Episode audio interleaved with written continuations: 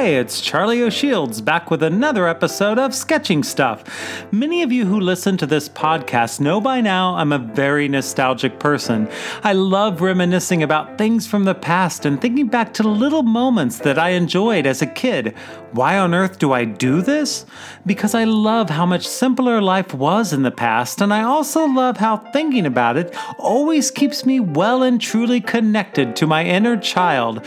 From all of the cool gadgets that were coming out onto the scene each year to the simplest of things, I've spent most of my life just well and truly fascinated. Another wonderful thing about nostalgia is that its very meaning is a wistful affection for past memories that have happy personal associations. Yeah, not every memory from the past is likely to be perfectly wonderful, but nostalgia allows us to edit out all of those bad bits and simply focus on the beautiful things that happened. Or, as is often the case with me, those oddly beautiful things that just burst into my mind. So I hope you'll join me now on a winding journey of thoughtful stories that came to me once upon a time while I was sketching nostalgia. Welcome to Sketching Stuff, a collection of stories sketched from life.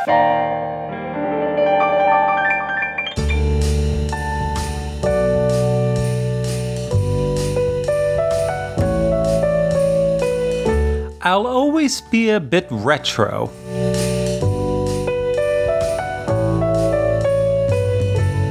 When I was a kid back in the late 70s, I was thrilled to get my first console game system called an Atari 2600. By the 80s, I was even more thrilled to have a Nintendo console gaming system. Then I was suddenly an adult out of college and started seeing cool new portable game systems appear. My advanced age didn't stop me from getting a Sega Game Gear for Christmas back in the early 90s. By the turn of the century, a phrase that I guess now means 2000 and beyond, I was still fascinated by the idea of holding a video game in my hands. In 2003, four years before the world would ever see an iPhone, Nintendo released the Game Boy Advance SP, which just looked really cool, so I had to have one. It was awesome, compact, and mine was silver. As for the games, Mario Kart was and still is my favorite video game of all time. You get to race around various tracks while shooting turtle shells and other items at your opponents to slow them down. It's non violent and incredibly cute, so I adored it. I still have this game system, and Philippe pulled it back out to play recently, enjoying a brief little trip back in time.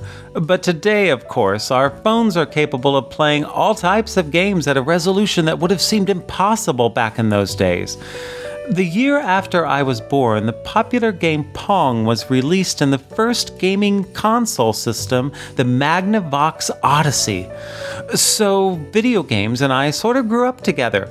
At the same time, personal computers were also entering the scene when I was a kid, but truly took stride in the 80s. I still remember my Commodore 64 computer that I thought was the most amazing thing in the world, only to be opaqued by the Commodore 128 a few years later. Soon, of course, the 90s would bring the World Wide Web and everything would change once again. Looking back, I adore the time period that I grew up in because I was precisely the right age to enjoy each new thing as it happened. And while insanely new things were appearing every couple of years, these days things have slowed down a bit. Smartphones are mature devices that don't really come with anything incredibly new or world changing when a new one is released. I finally upgraded my phone after four years of using my previous one and was a bit over underwhelmed by the difference. And today, I see many people much younger than I am who are fascinated by these older devices. I really can't blame them. They were truly cool things to behold. While there's no denying the convenience of things that can be grabbed virtually out of the sky, there's still something alluring about things that are actually tangible. A game or record that comes with colorful packaging that you can hold in your hands. So I'm quite happy that I've had a chance to watch technology grow up. It makes me much more appreciative of all the advancements that have happened over the years. I once went with friends to an unusual performance by the Kansas City Symphony where we watched the very first Star Wars movie from 1977 while they performed the soundtrack live. My favorite movie from childhood combined with a live musical performance that echoes the days of silent films decades before I was born. It sounds like the perfect combination to me. Though change is exciting and new technology will always spark my curiosity, the past is rich with all of the stories that brought us to this point. That's why, no matter what new thing comes along, I'll always be a bit retro.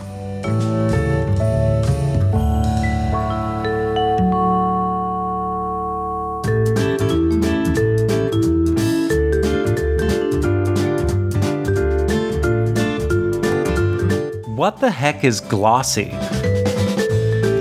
Sometimes I write prompts that momentarily confound even me, like a prompt of glossy once. As I was leaving work, I asked my creative team what came to mind with this word, which quickly prompted suggestions along with a debate. No, that's not glossy, it's shiny, the debate began and continued from there. So, without intention, I created a nefarious prompt. I began to run through things in my head, having the same debate with myself while I was heading home. With no idea what I should paint that night, I opted for tomorrow morning's breakfast. This will consist of some pancakes with syrup, assuming syrup must somehow qualify as glossy, along with even the pat of butter on top a requirement, really, if you're going to have pancakes properly. Also, it's been a long week and I'm rather excited for the weekend ahead. Not because we have any particular plans, but mostly because we have no plans at all, save the pancakes.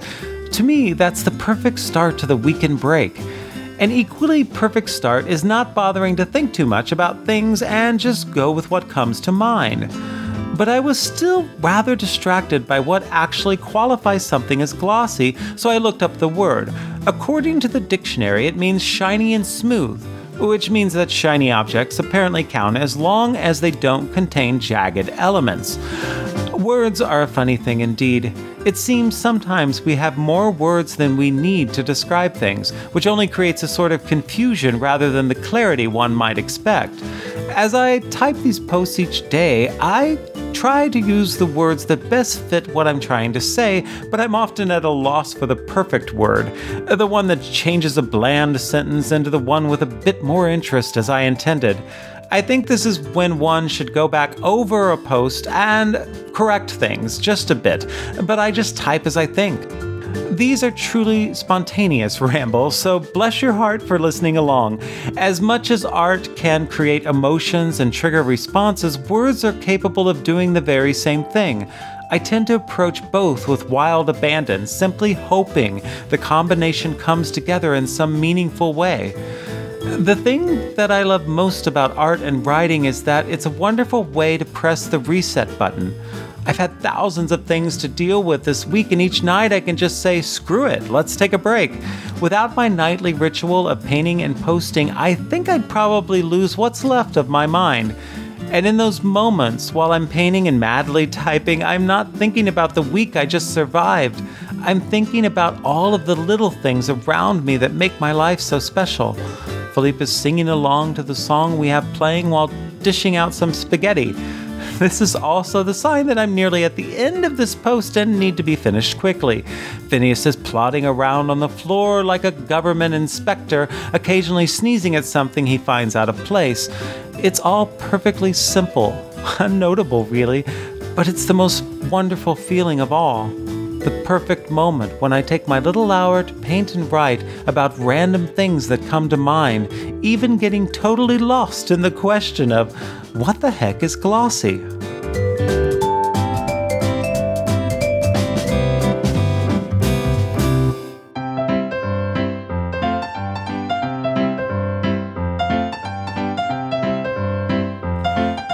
A whale of a time.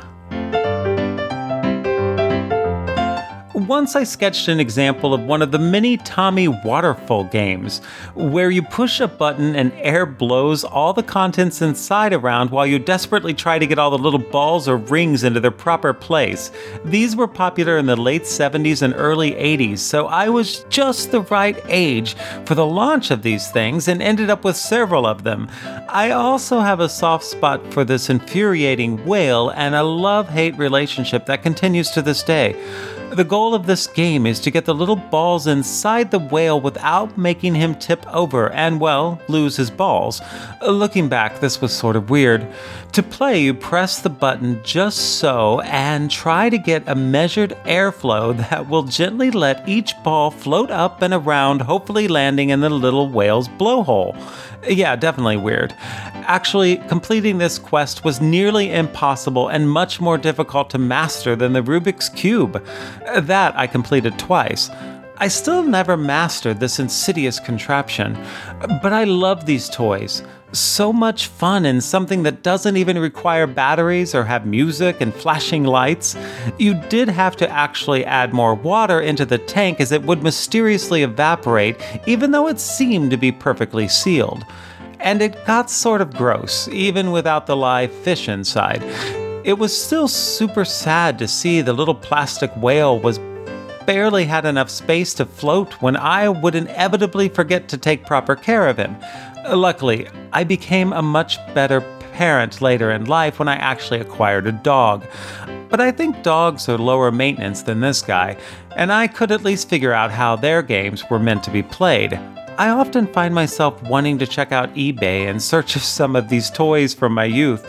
The world seems to have gotten busier and somehow more complex. These little things take me back to a time that felt simpler somehow. Perhaps it was just because I was a kid and didn't know what adult problems would be like. Either way, it's nice sometimes to journey back to a time when all you had to worry about was getting your favorite cereal on Saturday morning and taking care of a tiny little plastic whale.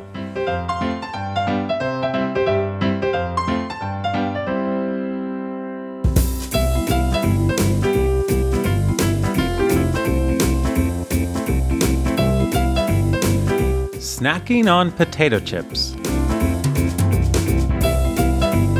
There are some foods from childhood that I still enjoy today as a guilty pleasure, like potato chips, or potato crisps, depending on where you were born. They are a delightful mixture of salt, fat, and carbohydrates that makes most human brains go completely crazy for them, and I am one of those humans. I adore them so much that I rarely ever have them in the house to avoid devouring them by the family sized bagful. Indeed, I'm simply forced to eat them whenever I discover that chips are the only side available in my lunch combo at the deli. What's a boy to do? Though they come in many flavors, I don't care for anything other than the plain ones or sometimes the sea salt and vinegar variety. I remember seeing an article about a group of scientists testing potato chips on rats and discovering the reward centers in the brains of these rats light up like fireworks. There was more to it than that, and this group of scientists was a bit baffled as they didn't have the secret knowledge of the scientists who had designed these treats in the first place. Yes, potato chips have been scientifically engineered to be addictive, so that's what I tend to use as my excuse for my gluttony. As with most snacks, the older I get, the less I'm able to quickly metabolize them. I would be fine if I only sampled a small handful of potato chips, but doing so is such a cruel torture that I end up just avoiding them entirely. I used to be able to burn calories with the best of them, and it was actually only around three years ago that my childlike metabolism and I had a falling out. I'm not sure the exact day and don't remember having the it's not me, it's you conversation, but we definitely definitely parted ways for good. It was actually around this time that I started sketching for the first time. It was perfect timing as I could at least delight in the fact that my childhood curiosity and I were happily still together and going strong. And I'm happy to report that at least that particular relationship is still experiencing a bit of bliss though there are some days where I'm still uncertain as to what I'll make next, and many days where I'm rather unsure as to whether what I'm making is of any interest at all, I'm still perfectly delighted to show up and share a little something. I'm equally delighted by all of my fellow artist friends that have made this journey and tr- thrilled to see your work each and every day. Uh, please know that even if I can't always comment, I am stalking each and every one of you. Wait, that sounds totally creepy. I'm watching each and every one of you. Okay, that still sounds a bit creepy, but more in a Santa Claus sort of way. Let me just say that I'm loving what each and every one of you make and share each day. What I adore about this art experience is there's just as much joy to be found in making art as there is to be found in viewing it.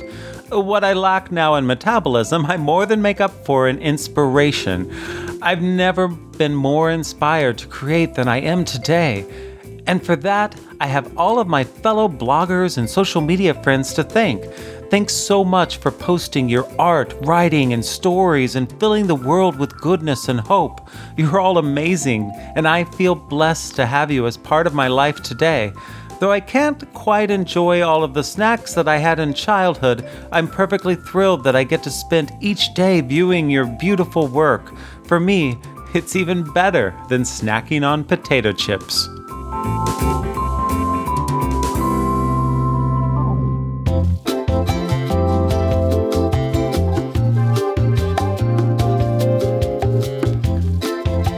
Back when phones were fancy.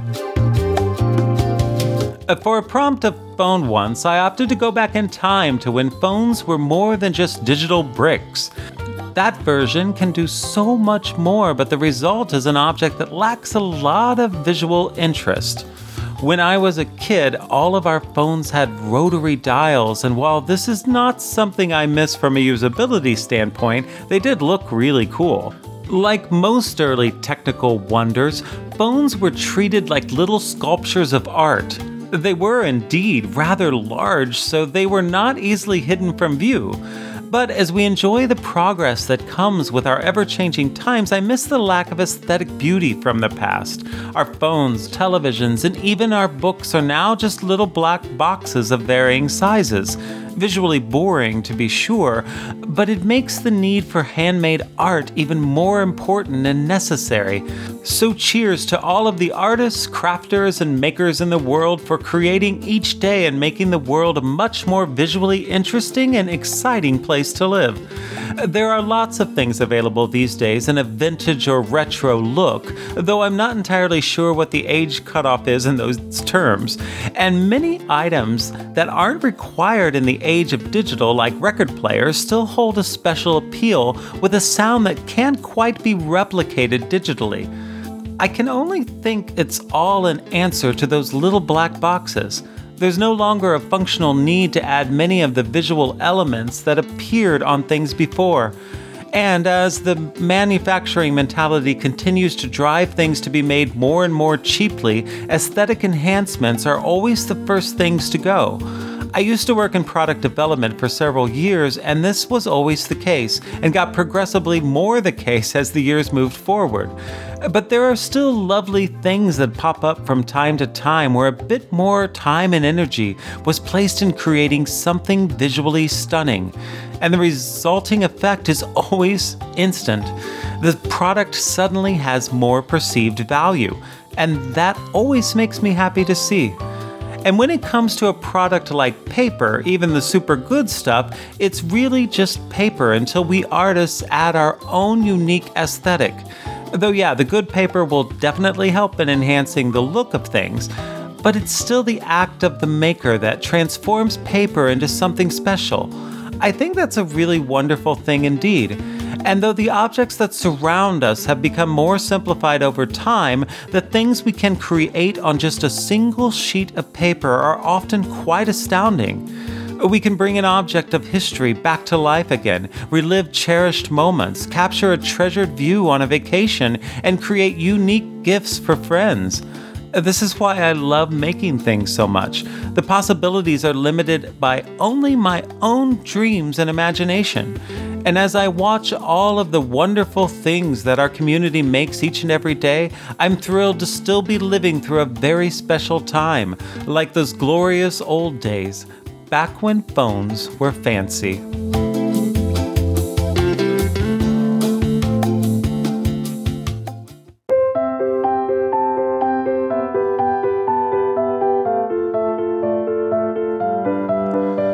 Life in Primary Colors.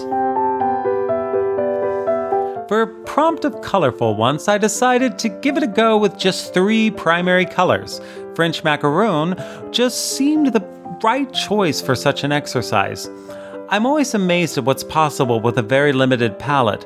I passed by some of these treats today and they are still on my mind. I didn't eat any as I find them a bit too sweet, but I think they're rather pretty to look at.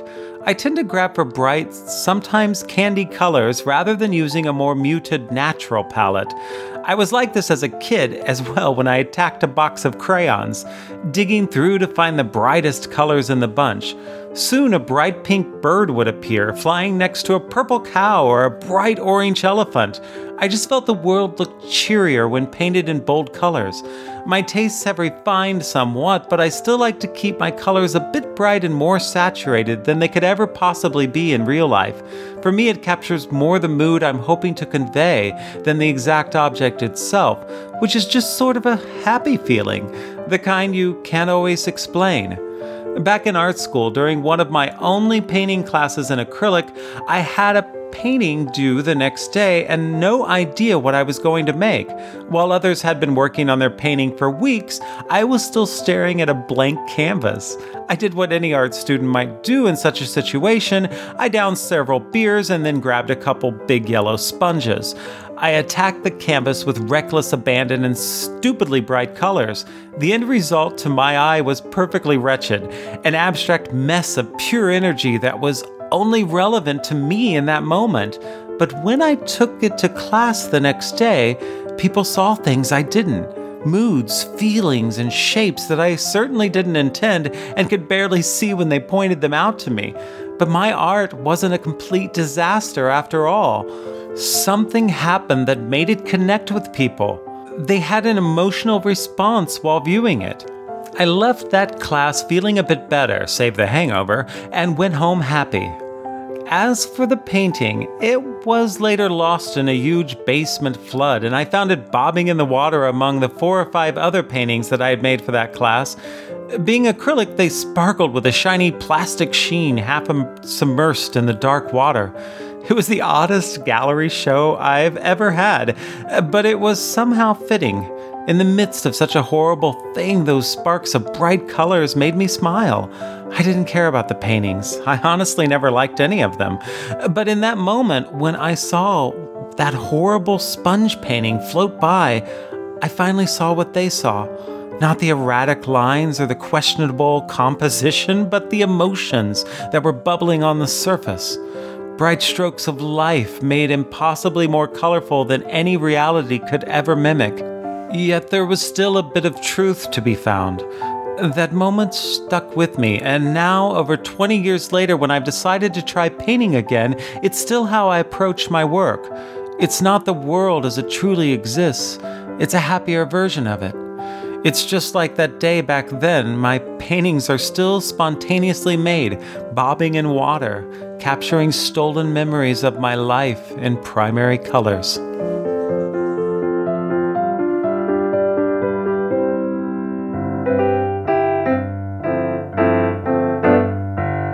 Thanks so much for listening to the Sketching Stuff podcast. I hope you enjoyed it, and new episodes will be added bi weekly. Visit me at sketchingstuff.com to share your comments and stories.